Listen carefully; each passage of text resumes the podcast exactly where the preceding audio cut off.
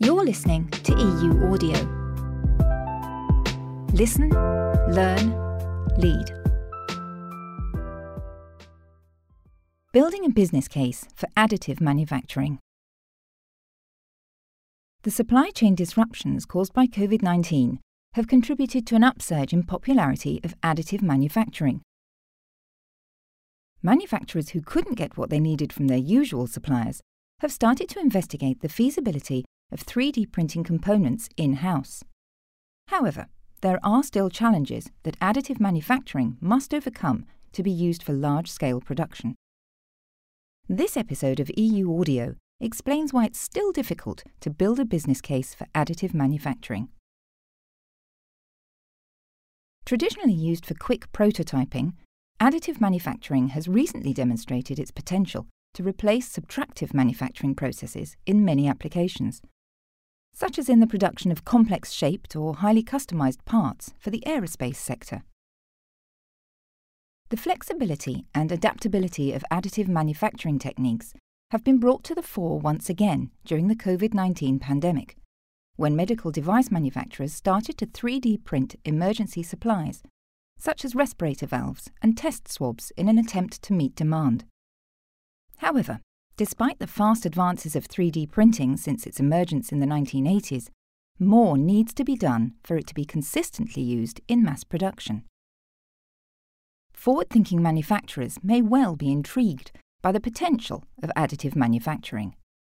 After all, the ability to 3D print components in house in complex geometries and with a virtually endless array of innovative materials could give manufacturers in all industry sectors a substantial competitive advantage. However, developing a solid business case for additive manufacturing is often the biggest challenge, mostly due to the high costs involved in setting up an additive manufacturing production line. Metal 3D printers, for example, can easily exceed $130,000, but the cost of the printer usually represents just about 40% of the overall necessary investment. Materials can also be extremely expensive.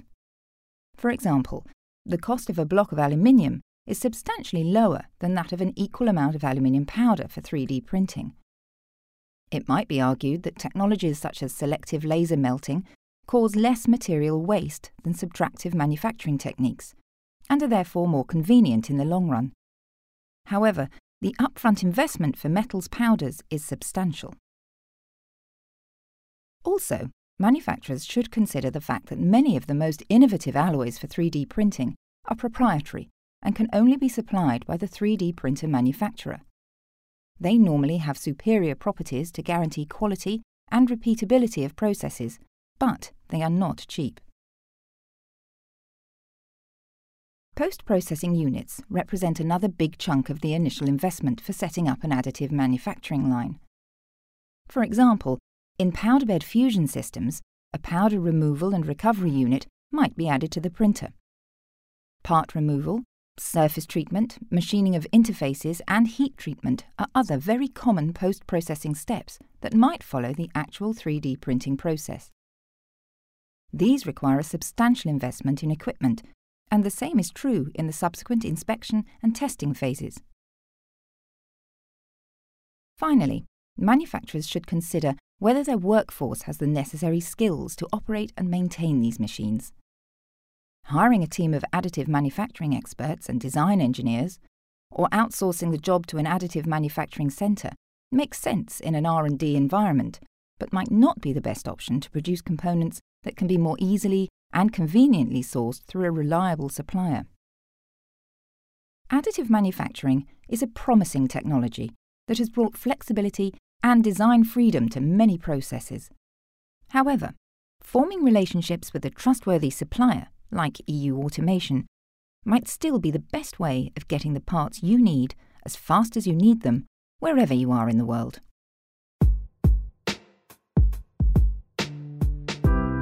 EU Audio is brought to you by EU Automation